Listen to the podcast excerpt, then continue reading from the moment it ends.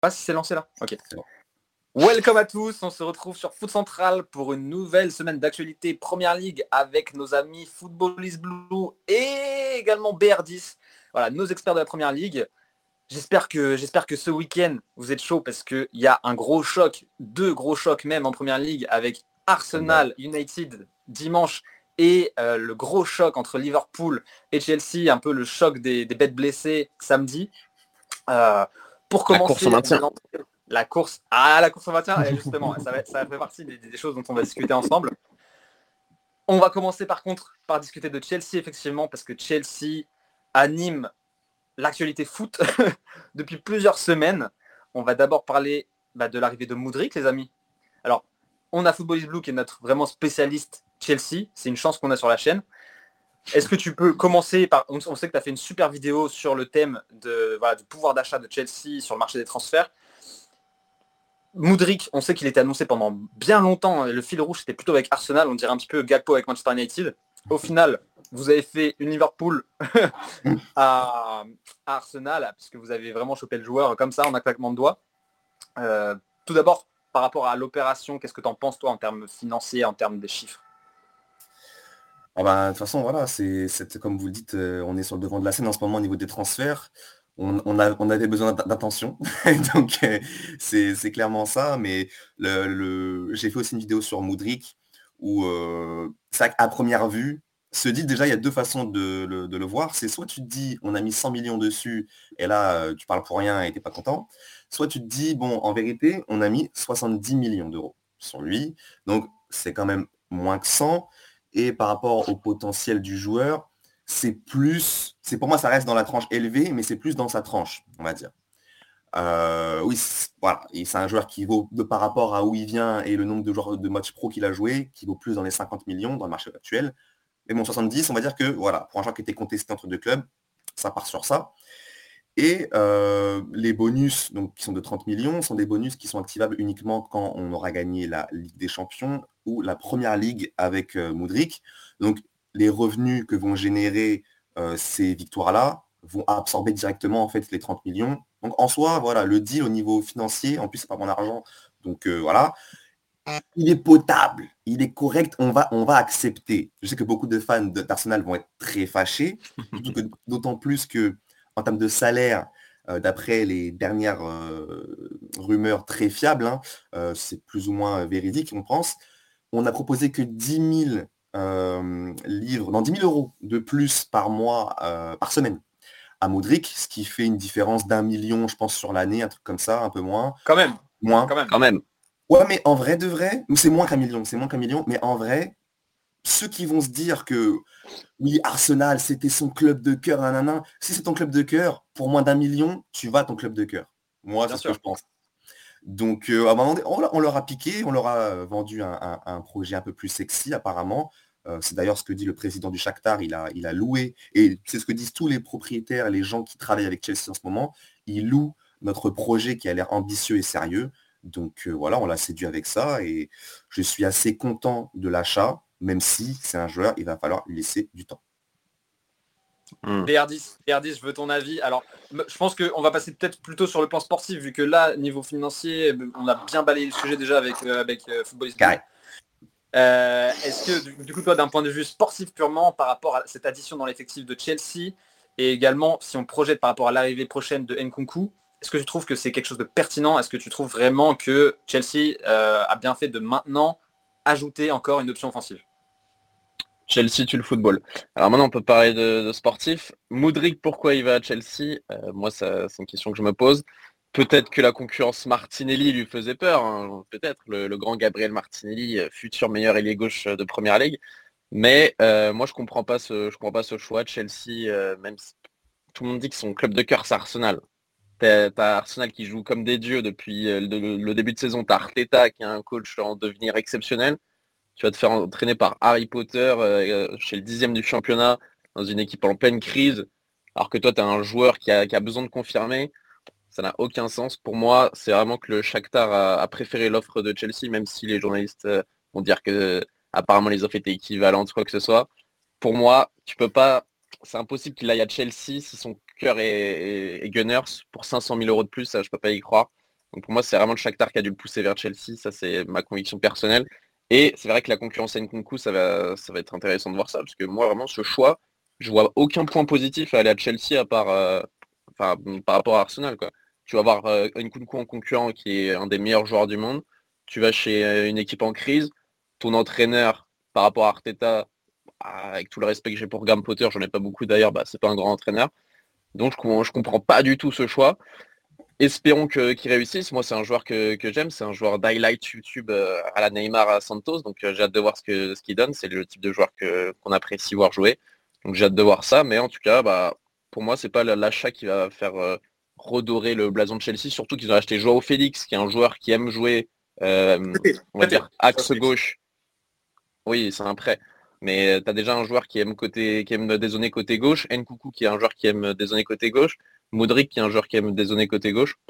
Je comprends pas trop la politique sportive de ce club, mais bon, apparemment, euh, il y a des gens qui comprennent. Alors, vas-y, footballiste Blue, je t'en prie, parce que je crois que tu avais quelque chose à dire par rapport à un point euh, sur la, on va dire, le duel Arsenal-Chelsea dans la course à Modric.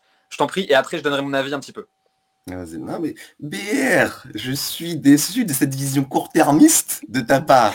Parce que pour aujourd'hui dire que euh, le plus grand club de Londres, c'est Chelsea, hein, que, ce soit clair quand même. Même si euh, on parle des cinq derniers mois, on peut euh, dire autre chose, mais le plus grand club de Londres, ça reste Chelsea. Et ça, même le plus grand fan d'Arsenal l'a dit sur sa chaîne YouTube. Je parle de Stan. Donc là-dessus, voilà, je suis un peu déçu de l'analyse. Mais, et surtout en termes sportifs, comment dire, le fait que Félix soit un prêt, c'est moins dérangeant dans le sens où des joueurs comme Pulisic, Havertz et Ziyech sont amenés à partir. Donc déjà, rien que ces trois joueurs-là, si tu les enlèves, ben, tout de suite, ça donne de la cohérence à l'ajout de Moudric. Et pas pour autant qu'ils vont partir. Comment? C'est pas pour autant qu'ils vont trouver chaussures à leurs pieds et partir.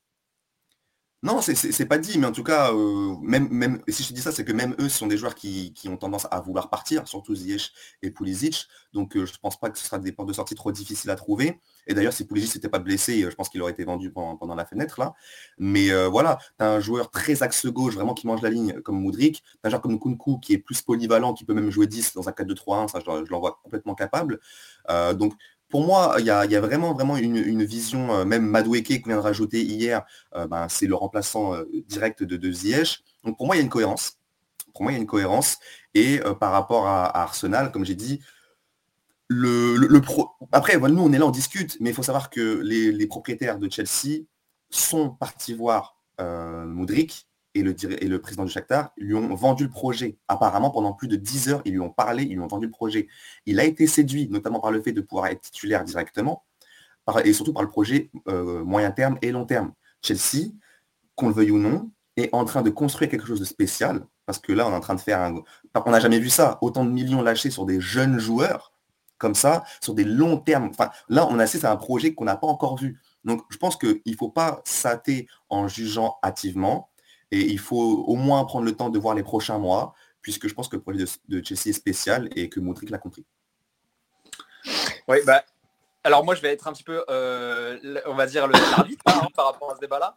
Euh, sportivement, je, comprends, je comprends la, la, logique sportive d'ajouter un ailier. Effectivement, en revanche, je trouve qu'il y a quand même un risque au niveau là maintenant de, du groupe en lui-même, la vie du groupe, parce que tu vas faire déjà, il y a de l'insatisfaction de la part de certains joueurs qui manquent de temps de jeu. Tu parles de Havertz qui serait sur le départ, mais pour l'instant, ça reste quand même un cadre de l'équipe puisqu'il est dans le 11 type. Donc, se projeter, et en plus de ça, c'est pas le même poste.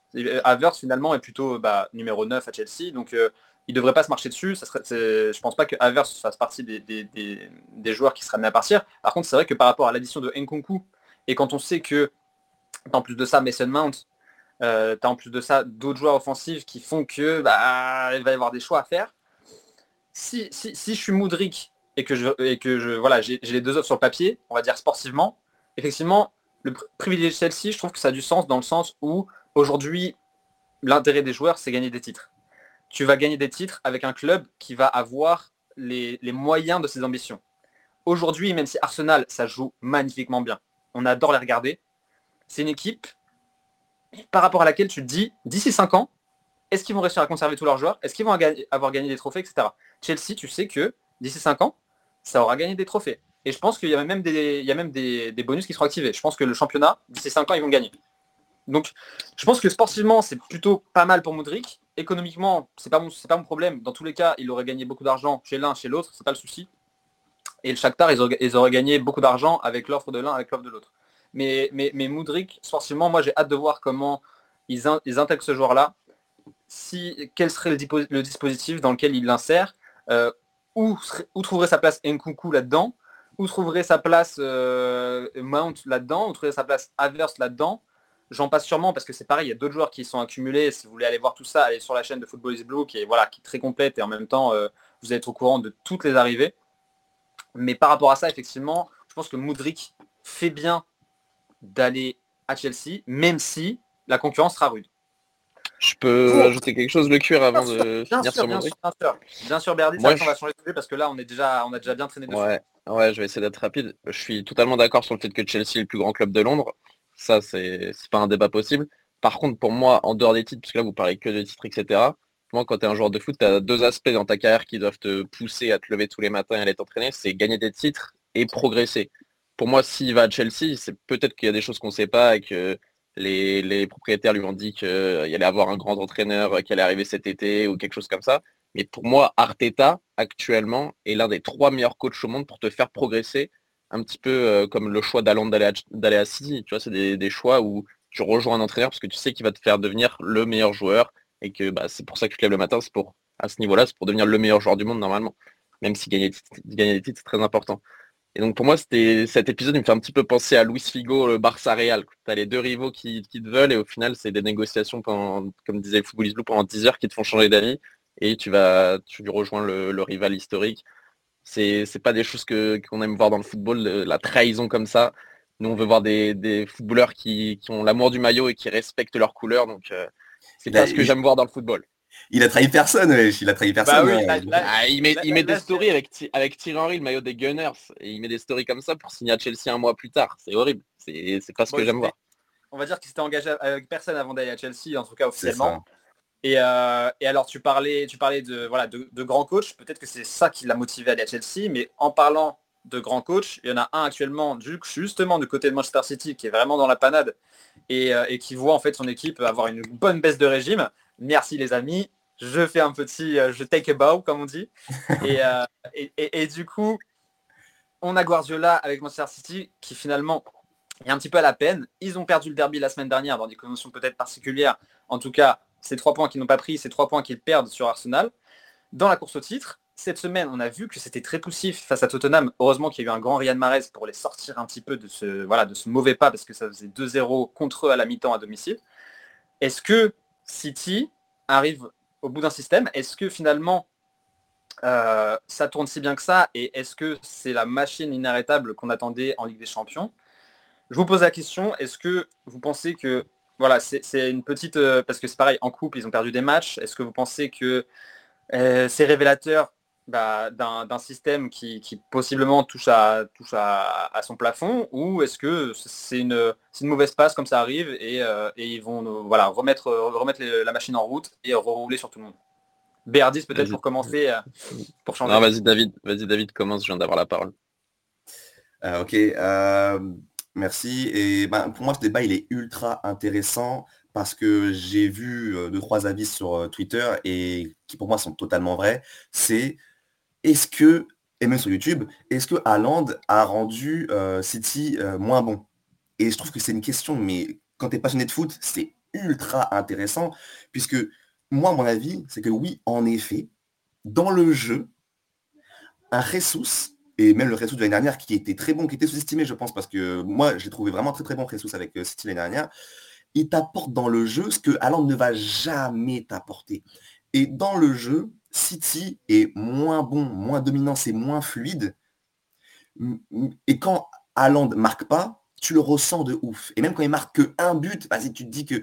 Mais par contre, voilà, il faut se dire que Haaland, dans la surface, il reprend des ballons que Jesus, pareil, n'aurait jamais repris. Donc, c'est un choix à faire. Oui, dans le jeu, pour moi, City est moins bon et ça se ressent dans leur domination globale. Maintenant, quand tu as un match où Haaland il te met deux buts, il te met trois buts, bah, la différence dans le foot, c'est de marquer plus de buts d'adversaire. Donc il gagne. Mais est-ce qu'ils sont meilleurs que l'année dernière? Je ne pense pas. Béardis pour répondre.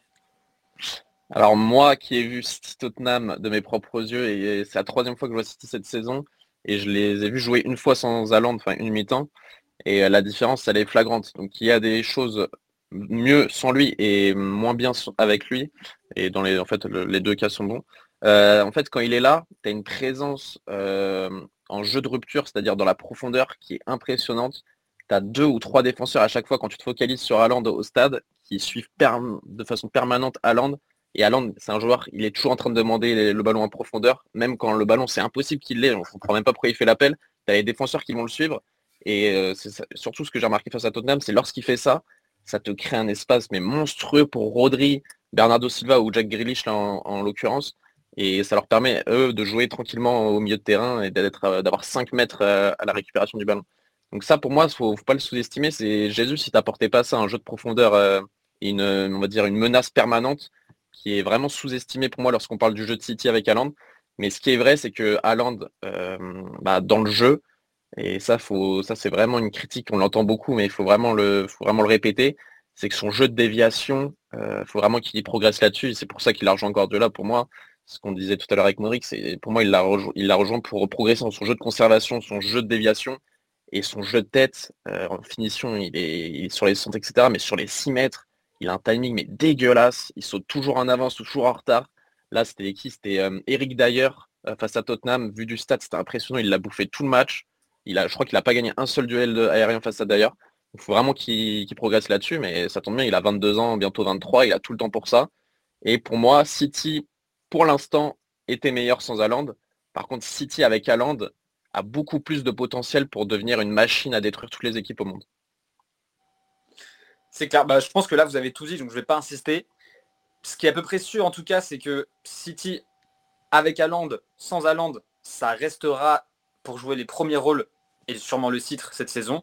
En revanche, deux équipes qui sont même pas sûres de jouer la Ligue des Champions l'année prochaine, c'est Chelsea et Liverpool, qui se jouent ce samedi après-midi. Et quand on regarde au classement, c'est assez inédit et c'est assez impressionnant de voir à quel point ces deux mastodontes du foot anglais sont en difficulté puisque à l'heure actuelle, on a Chelsea qui pointe à la dixième position malgré des dizaines de millions, des centaines de millions investis sur le marché des transferts. Et on a Liverpool qui est juste devant, mais à égalité de points avec Chelsea, 9 place, 28 points également. Et les deux sont donc à 10 points du quatrième Newcastle. Alors la question que je vous pose, c'est est-ce que vous pensez que on est à la, on est à la mi-championnat Est-ce que vous pensez que Chelsea et Liverpool sont déjà hors course pour le top 4 en fin de saison? Et si jamais, si jamais, alors je complète un petit peu, et si jamais vous pensez que ce n'est pas le cas, ou, ou si vous pensez que c'est le cas, lequel a le plus de chances de nous faire mentir? Ah, Intéressant. Vas-y David.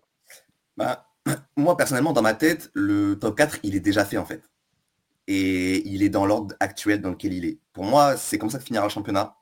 Euh, Arsenal 1, City 2, United 3, Newcastle 4. Je ne vois pas comment ça pourrait finir autrement, sauf si euh, vraiment la, machine collective de United continue à bien fonctionner et que City continue à lâcher de trois points. Peut-être qu'il euh, y aura une bataille de Manchester pour la place de Dauphin. Mais sinon, pour moi, le top 4, il est fait. Je, voilà. Pour moi, ça va vraiment. L'enjeu, ça va être est-ce que Tottenham va perdre sa, sa place de cinquième au profit d'une équipe surprise ou au profit euh, d'un retour d'un des favoris, donc Chelsea ou Liverpool? Pour moi, personnellement, c'est plus euh, ça le débat plus réaliste, on va dire. Euh, et je trouve qu'il est aussi tout à fait intéressant parce que tu as des Fulham, des Brighton qui, sont, qui sont clairement là. et tu as Liverpool et, Chelsea. Liverpool, tu te dis, Liverpool, c'est plus compliqué. Entre guillemets, je suis moins optimiste pour eux parce que là aussi, ce que je voulais rajouter d'ailleurs sur le premier débat sur Chelsea, c'est qu'au moins là, ce que Chelsea a réussi à faire avec ce mercato d'hiver, c'est qu'on va se redonner une chance. Parce que là, avec les joueurs qu'on avait, les, dynamiques et les blessures, on, partait pour ne pas être top 6. Ce mercato euh, d'hiver, qui est un peu aussi une, euh, préparation de mercato d'été, va nous permettre d'avoir un, second souffle dans, cette deuxième partie de saison et de pouvoir espérer euh, prendre la cinquième place. Et, et, si on prend la cinquième place et qu'on fait un parcours en Ligue des Champions, il faudra dire bravo Boli, parce que ce mercato d'hiver légendaire, c'est, ça été grâce à ça. On n'y est pas. On n'y est pas.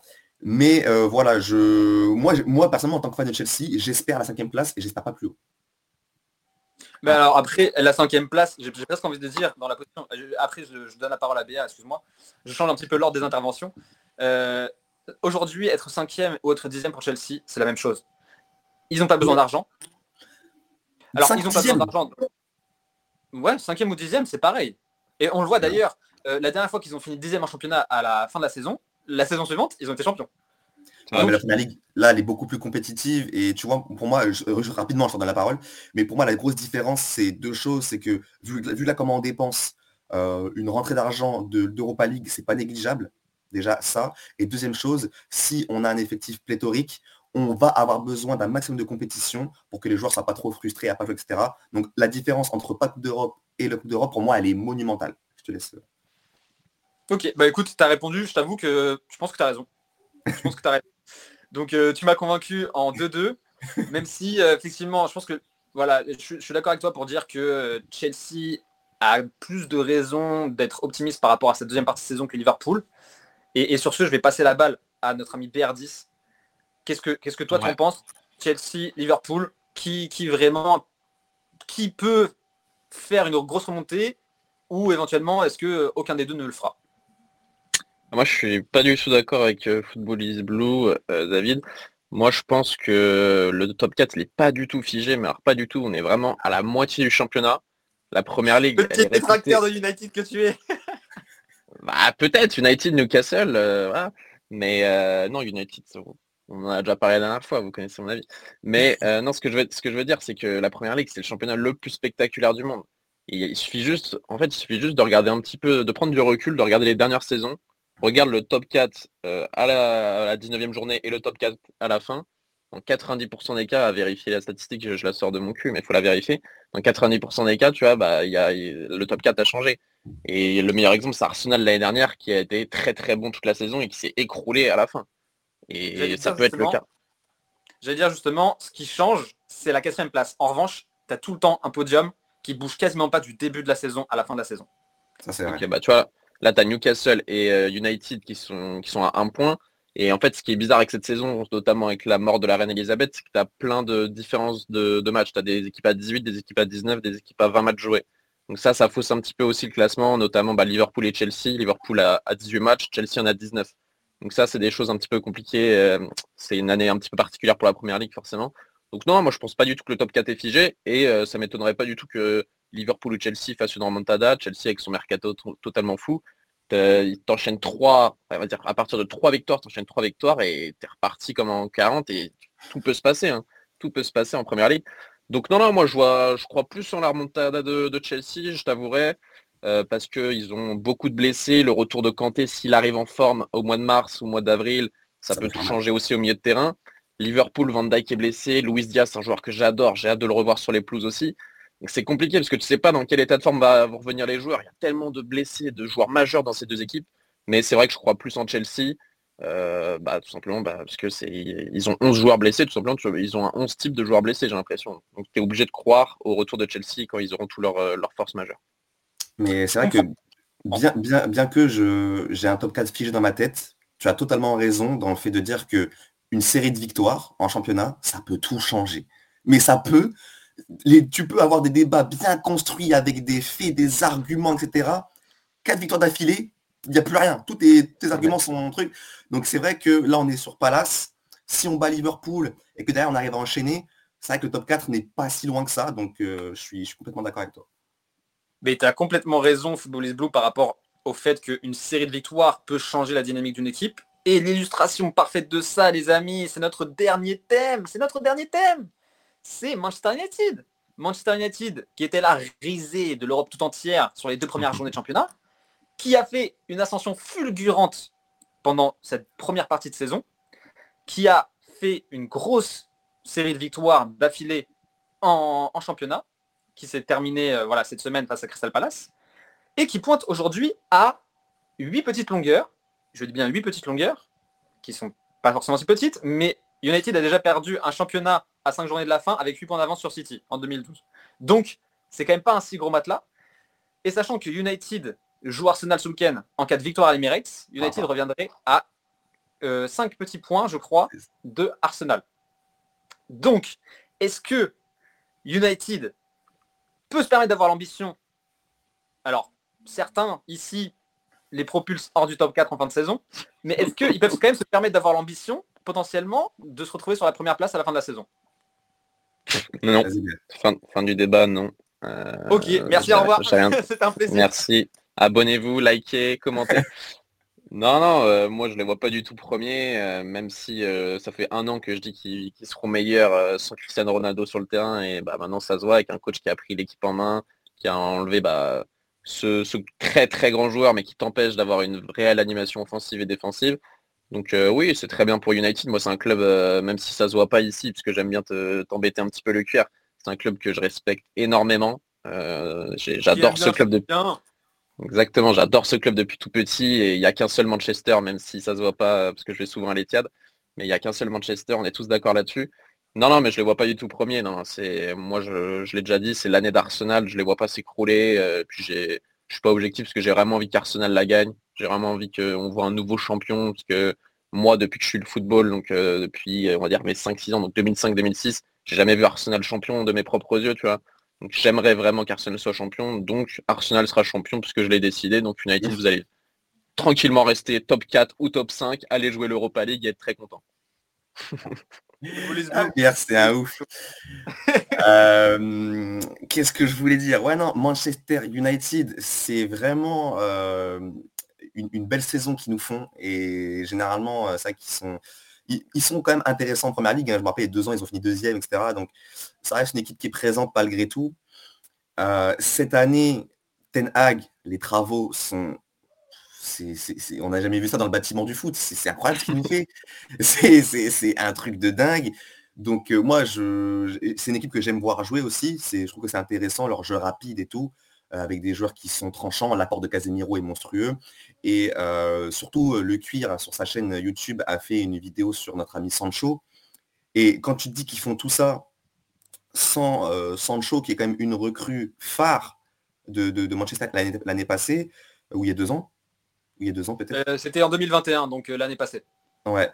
Et ben tu te dis que si ce type-là, donc là qui revient dans le groupe cette semaine, peut apporter des choses, comme il a apporté en tout début de saison, ça va être encore plus intéressant. Parce qu'une attaque, Anthony euh, à droite, Sancho à gauche, Rashford en neuf, avec du Bruno derrière et un double pivot, euh, ou après ça comme tu veux, mais du Eriksen Casemiro, ça fait très mal au... Voilà, on va pas se démonétiser, mais, non, c'est vraiment, vraiment sexy. Moi, j'aime beaucoup ce qu'il propose. En plus, tu vas avoir, je pense, la dynamique et l'élan euh, Europa League, puisque vous allez sortir le Barça comme il se doit, vous avez intérêt, sinon je vais être très fâché. Euh, donc il y aura cette dynamique de victoire et de trucs, tu vois. Vraiment, je sens que ça peut être une très belle saison pour United. Donc euh, ouais, vraiment assez optimiste pour, pour eux. Même si comme... Non, je vais, je m'arrêter là parce qu'après je vais dire des dingueries. il, voulait dire qu'Arsenal allait être champion. Il voulait le dire. Vas-y. Vas-y, vas-y, vas-y. J'ai rien dit. Non, vas-y, vas-y, euh, Footballist Blue. Avant, avant que je prenne la parole pour peut-être. Euh, prends, prends, prends, je rebondirai s'il faut, prends. Ok, mais j'allais dire, j'allais dire en fait que effectivement tu parlais de l'Europa League, c'est un facteur, mais ce qu'il faut savoir c'est que est-ce que United va payer finalement sa très bonne saison, c'est-à-dire que maintenant là ils jouent sur tous les tableaux. Ils sont en course dans toutes les coupes, j'ai bien dit toutes les coupes, et en championnat, bah, finalement, euh, ils ne peuvent pas se permettre de, de, laisser ça au second plan parce qu'il y a quelque chose à jouer. Donc, est-ce qu'on a la profondeur d'effectif suffisante pour bah, aller chercher une, Carabao, une FA, une Europa League et euh, le titre. Ça, c'est peut-être le gros point d'interrogation. En tout cas, je pense qu'on a le potentiel pour faire une deuxième partie de saison au moins aussi bonne, que la première, ce qui, ferait que pour moi, on sera dans la course. Alors, si Arsenal ne baisse pas le pied, forcément, ils sont champions, parce qu'ils ont un rythme de, de fou furieux. En revanche, la moindre blessure du côté d'Arsenal, importante, majeure, et euh, tout simplement bah, des, points perdus à droite à gauche comme nous on a perdu euh, cette semaine euh, dernière seconde du match, ça pourrait faire que bah, ça va se resserrer et puis après bah, c'est psychologique et Arsenal, est-ce qu'ils ont les joueurs qui ont l'habitude de disputer des championnats? Je ne sais pas. L'ajout d'un Casimiro par exemple, pourquoi il fait une différence? Parce que ce mec-là a l'habitude toutes les saisons de jouer le titre. Et c'est un champion, donc il a une mentalité de champion. l'ajout d'un champion, ça change tout. Et Arsenal, pour moi, n'a pas ce joueur-là qui a l'habitude d'être champion et ça peut leur coûter. C'est vrai que Casemiro, c'est une des meilleures recrues. Ouais, non mais de toute façon, les recrues de, de, United sont hyper sous-estimées, c'est un truc de ouf. Mais tu préfères quelle coupe, euh, Vince, entre... Si tu devais en prendre qu'une seule cette saison, tu prendrais laquelle? Euh, On parle des trois coupes, même l'Europe? La première ligue. L'Europe, direct. Europa non, non, c'est ah, euh, les, ah coupes, C'est pas le ah, championnat. Les Carabao, FA ou Europa League, tu prends laquelle? Europa League, 100% ça te qualifie d'office pour la, pour la Ligue des Champions. En même temps, c'est un titre bien plus... Aujourd'hui, les coupes nationales, la FA, ça, a forcément un petit peu de, cachet, ça, c'est assez symbolique. Mais euh, dans l'ordre, je mettrais Europa, FA juste en dessous et Carabao bien en dessous encore. Mais euh, même si ça ferait plaisir de la gagner parce que c'est la coupe euh, qui est, qui, est, comment dire, glanée par City depuis bien trop longtemps maintenant. Mais, mais oui, Europa League, parce que c'est un titre plus important aujourd'hui et qui te rapporte plus d'argent que la FA. Logique, logique, logique. Et moi, il a clairement donc voilà. Ouais. Hâte de voir ça, hâte de voir la fin de saison United. Est-ce que Rashford va continuer sur sa lancée? Moi, un des joueurs que, j'apprécie en cette attaque, c'est Anthony, mais j'aimerais bien qu'il vous claque une saison référence, parce que ce, joueur est bien spectaculaire, j'adore ce genre de joueur. Et c'est vrai que, comme tu l'as dit, le cuir, l'ajout de Casemiro dans cette équipe, euh, c'est une vraie masterclass. Le meilleur numéro 6 du monde euh, avec Rodri, de toute façon, donc euh, incroyable. Ouais, il est extraordinaire. Il est extraordinaire. Et certains en doutaient. Certains en doutaient. Alors certains ont beaucoup douté au début de saison. Euh, en disant que bah voilà, il était euh, si il était euh, poussé par la par Chomini qu'il était vieillissant, etc. Au final, il montre que juste bah, c'était un monstre et que il, avait sa place dans ce top 3, enfin dans ce, dans ce milieu à 3 avec Kroos et Modric, il avait sa place à égalité avec l'autre. Ah bah oui, bah, bien un sûr. monstre. Et, et, où est-ce que je voulais aller? Oui, effectivement, en parlant de, en parlant de, de sous-cote et de sous-estimation, bah, Anthony, il en fait partie également, parce que je peux vous dire que dans la fanbase de United, il y a beaucoup de mécontentement par rapport à son apport. Même si, alors il a marqué, euh, il a marqué quand même déjà quelques buts. Hein, euh, je crois qu'on est, il est à 4 ou 5 buts cette saison, ce qui est déjà pas trop mal et pas négligeable. Euh, effectivement, c'est un joueur qui mériterait d'aller plus dans la percussion, plus dans le dribble. Et, pour le prix qu'on l'a payé, on pourrait attendre un petit peu plus de risque de sa part. En tout cas, les, recrues à United font du bon boulot c'est très bien. Weghorst, attention, s'il nous refait un match comme ça, on va vraiment regretter, même, même de l'avoir pris en prêt. Mais, mais, pour le reste, franchement, rien à dire. La deuxième partie de saison va être très intéressante pour tous les clubs qu'on a cités. J'espère que vous avez apprécié cette vidéo, les amis. Si c'est le cas, qu'est-ce qu'on fait? On met un gros like pour soutenir la chaîne, parce que des débats comme ça, il y en a tout le temps sur Foot Central. C'est la force de cette chaîne. Elle est excellente. Les intervenants sont de qualité. Voilà, c'était un plaisir une fois de plus. Football is Blue, BR10. Voilà, c'est une très belle équipe. Sur ce très très bon week-end de Première Ligue à vous tous qui nous regardez. N'hésitez pas à vous abonner si vous aimez ce genre de contenu. Et sur ce, vive le foot. Peace les amis. Ah, abonnez-vous.